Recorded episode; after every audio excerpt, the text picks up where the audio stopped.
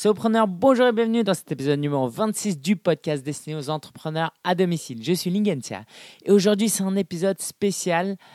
Alors, la semaine dernière, il n'y a pas eu d'épisode parce que justement, je vais t'expliquer pourquoi. Et je, dois, te dire que euh, ça m'a manqué. Là, au moment où j'ai lancé l'enregistrement, je me suis rendu compte à quel point j'aimais parler devant le micro et partager du contenu. Et aujourd'hui, il n'y aura pas vraiment du contenu à proprement parler. Disons que ce sera pas vraiment très utile, surtout si c'est la première fois que tu écoutes ce podcast. Donc, si c'est la première fois, reste branché. C'est un super podcast, ok? D'accord? Euh, il n'y en a pas beaucoup qui, qui parlent d'entrepreneuriat, de marketing d'affiliation, de blogging, euh, de web marketing. Donc, euh, reste branché et je t'invite surtout à écouter les épisodes précédents ou l'épisode de la semaine prochaine. Et aujourd'hui, cet épisode va surtout s'adresser un peu plus à ceux qui me suivent depuis quelques temps. Alors, comme tu l'as, as pu le lire déjà dans le titre euh, de l'épisode, euh, comment dire ça? Euh, Dimanche, quoi, il y a dix jours, mon père est décédé. Et j'en ai parlé beaucoup. sa vie et la mienne étaient pas mal imbriquées dernièrement. Et je pense que c'est pour ça que je voulais faire un, un épisode spécial pour tenir au courant toutes les personnes à qui je ne l'ai pas encore annoncé. Et euh, je trouve ça important. Et puis, ça va impliquer aussi beaucoup de changements euh, dans mon business. Euh, donc, si tu me le permets, en fait, il y a eu ces obsèques. ah ouais, c'était que samedi dernier. Ouais, c'était il n'y a pas longtemps. Samedi dernier, il y a eu ces obsèques. Et je vais te raconter, je vais te lire en fait ce que j'ai lu pendant ces obsèques-là. J'ai lu une petite j'ai lu le parcours de sa vie et un témoignage personnel. Donc ça va être un peu formel parce que je vais lire euh, ce que j'ai écrit, ce que j'ai dit, euh, mais à la fin j'ajouterai quelques commentaires si tu le veux bien. Donc merci d'écouter cet épisode et encore une fois, voilà, si tu veux un contenu, du contenu qui déchire, qui t'aide dans ton business, va sur vivre de son blog.com, écoute le prochain épisode et les épisodes précédents. Allez, c'est parti. Mon père, il s'appelait Yongxian. Alors, je, vais te lire ce que j'ai écrit. Né le 5 janvier 1927 à Qintian, dans Zhejiang, en Chine, Xia Yongxian, en chinois Xia Yongxian, a grandi dans une famille de huit frères et sœurs. Une enfance plus ou moins normale, comme on peut l'espérer à cette époque-là. Arrivé à la vingtaine, il s'engage dans l'armée nationaliste chinoise pour combattre les communistes. Il sera notamment euh, intendant dans l'armée. Il passera notamment quelques temps à Shanghai avant d'aller à Taipei en 1949, où il restera une dizaine d'années. C'est dans l'armée qu'il entendra pour la première fois parler de Dieu et de Jésus. Suite au message du missionnaire, il se convertit sur le champ et sa foi l'accompagnant durant sa vie restante. En 1966, il décide de partir pour l'Occident. Il arrive en France depuis le port de Marseille, comme il aimait bien le préciser. Il travaillera principalement en tant qu'aide cuisinier dans des restaurants chinois. Il envoyait régulièrement de l'argent à sa famille en Chine.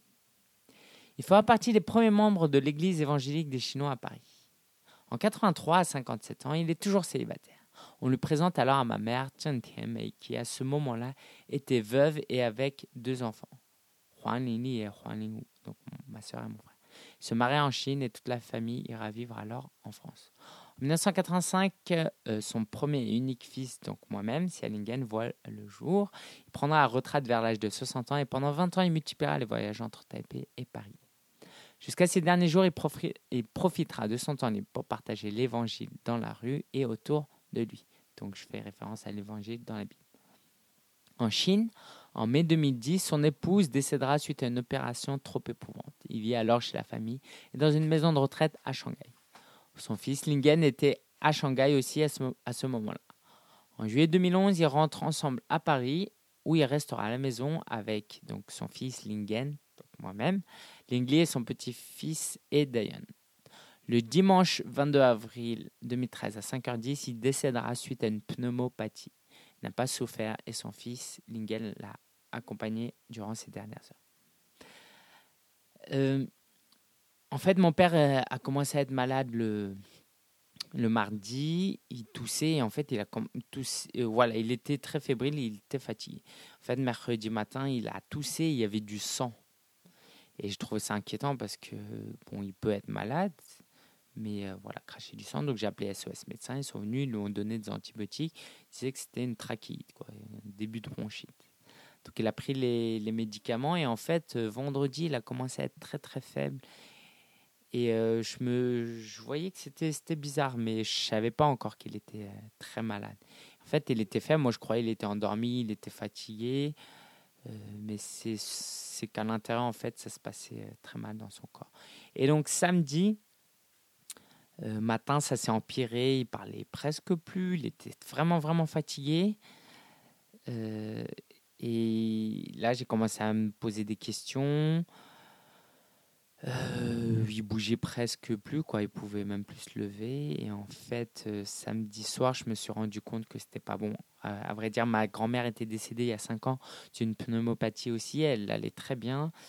Et du jour au lendemain, comme ça, elle est tombée malade et son système immunitaire ne lui permettait plus de, euh, de guérir. Et donc samedi soir, j'ai commencé à. Je me suis rendu compte que c'était pas bon.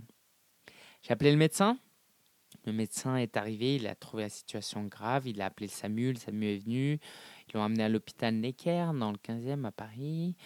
Euh, je suis allé le rejoindre après, donc il était une heure, et puis euh, il était en réanimation carrément. Et puis les médecins, euh, là j'ai compris qu'il y avait peu d'espoir. Le médecin m'a dit que c'était très très difficile étant donné son âge. Et à 5h10, il est décédé. J'étais auprès de lui. En fait, il était endormi, il était sous euh, sous, euh, je sais plus comment on dit, euh, voilà, il était endormi.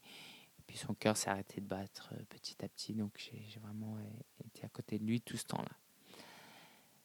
D'ailleurs, c'était pareil pour ma mère il y a trois ans.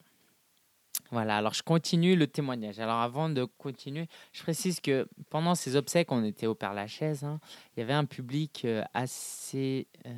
quoi, disons que c'était principalement mes amis chrétiens qui étaient. Et il y avait aussi des non-chrétiens. Et moi, c'est quand même euh, c'est quelque chose de très important pour moi de partager cette foi, ce message d'espoir et de, de communiquer tout simplement euh, l'importance de, de croire en Dieu. Et il y avait notamment mon frère qui n'était pas chrétien. Donc voilà, t'étonne pas si le témoignage suivant est un peu euh, orienté, si tu préfères. Alors je vais te le lire. Comme tout le monde, mon père avait ses défauts, et face à toutes les épreuves qu'il a rencontrées durant sa vie, cela lui a, rendu, euh, cela lui a rendu une vie difficile. Alors c'est un petit peu mal formulé parce que je me rends compte que je suis en train de euh, la version bêta du témoignage, mais bon, voilà, pardonne-moi. Donc voilà, en gros, il a eu une, vie difficile. Alors parmi ses plus grandes souffrances, je pense que c'est la solitude, la solitude qui a été le plus difficile pour lui. Pourtant, c'était un homme extrêmement social et qui aimait vraiment aller vers les autres. Sa plus grande qualité était sa bonté. Je me souviens encore de lui durant mon enfance où quand il voyait un détritus dans la rue, il prenait le soin de le ramasser. Il aimait aussi beaucoup les oiseaux et n'hésitait pas à les nourrir. Dans toutes les églises où il allait, il pensait toujours aux, enfants et voulait leur amener des bonbons ou des chocolats. Il aidait aussi sa famille en fonction de ses moyens. Donc financièrement, il aidait ses familles qui étaient en Chine. En tant que père, il ne m'a jamais rien refusé, même s'il était plutôt passif dans ses actions. Il m'a toujours aimé. Je sais parce qu'il était heureux quand je passais du temps avec lui et ces dernières années, on, on les a passées ensemble.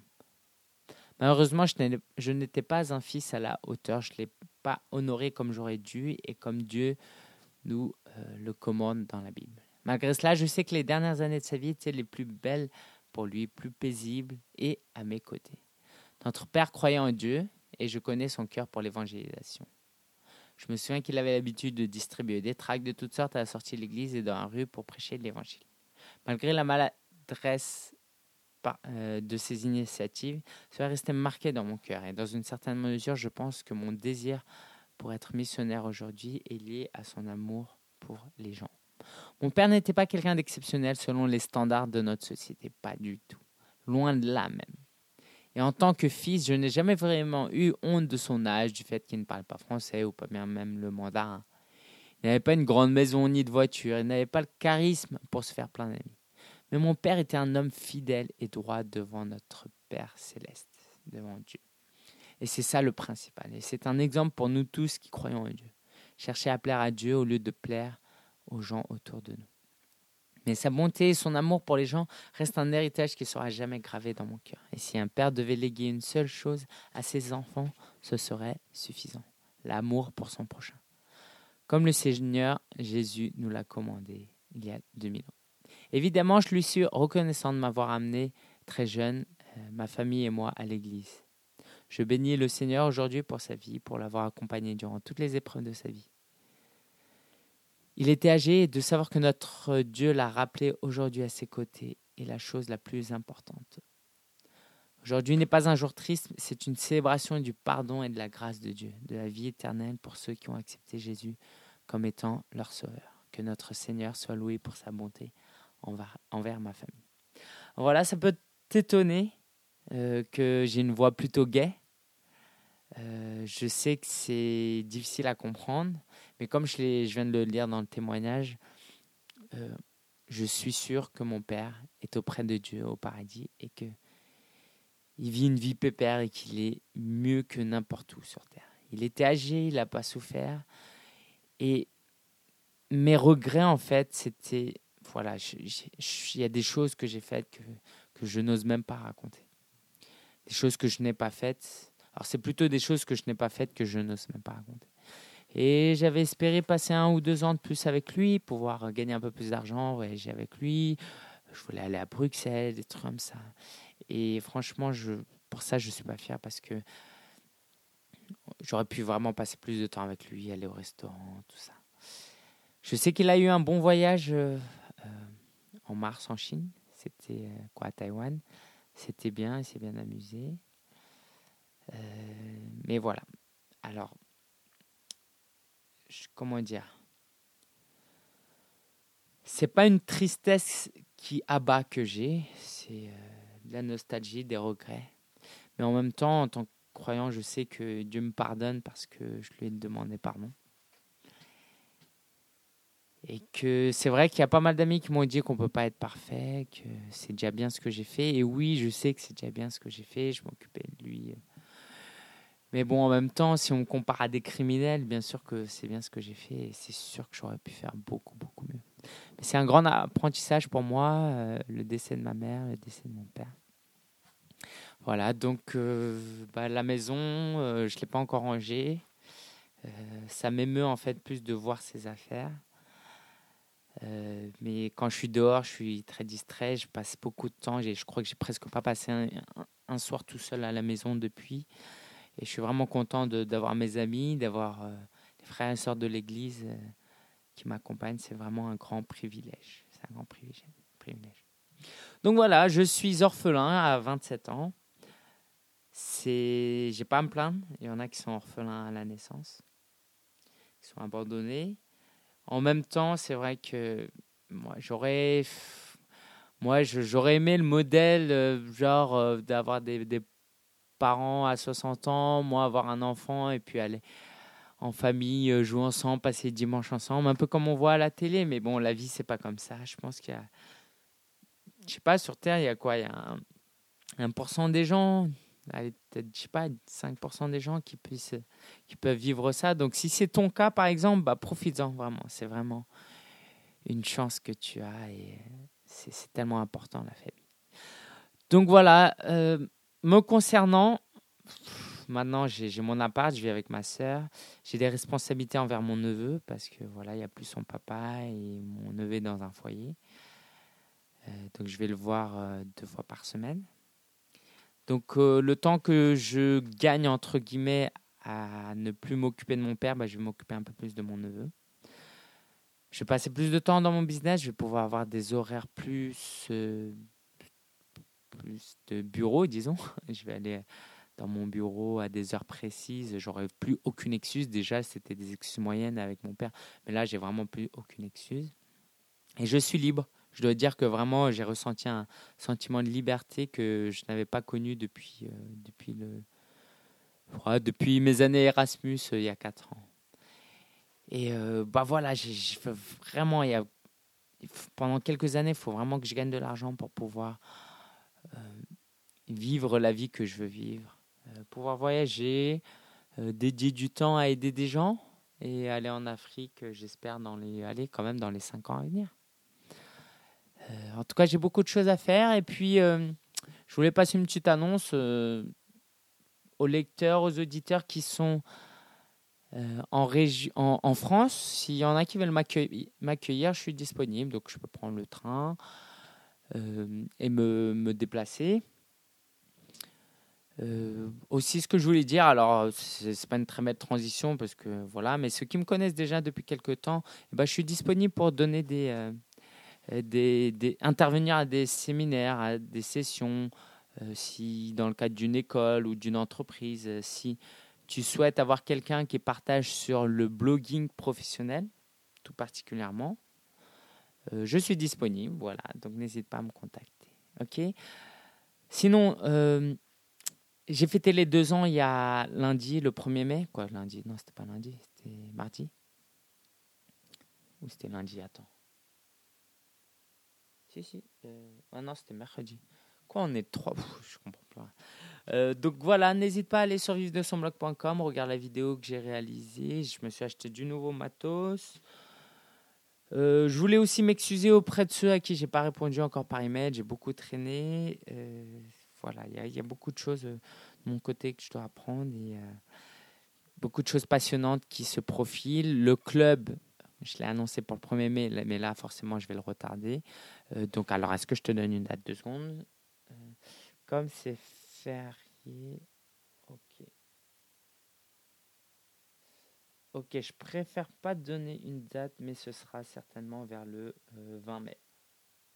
Le club, c'est quoi? C'est euh, un site privé euh, en petit comité où on aura le temps d'approfondir, surtout dans l'aspect entrepreneuriat euh, et business et du blogging. D'accord, ce sera plus approfondi. Et aussi, qu'est-ce que je veux dire Oui, le but aussi, c'est de créer une communauté. C'est quelque chose que tu ne retrouves pas sur mon blog. C'est assez bilatéral comme relation. C'est toi qui m'écris, moi je te réponds. Là, l'idée, c'est de créer une communauté. Voilà, voilà, j'en dis pas plus pour aujourd'hui. merci euh, d'avance à ceux qui euh, voilà, me demandaient régulièrement des nouvelles de mon père. Euh, je te dis à bientôt et à jeudi, à vendredi prochain pour le prochain épisode de podcast. Et j'aurai beaucoup d'articles à publier sur vive de son blog.com prochainement. Allez, ciao, ciao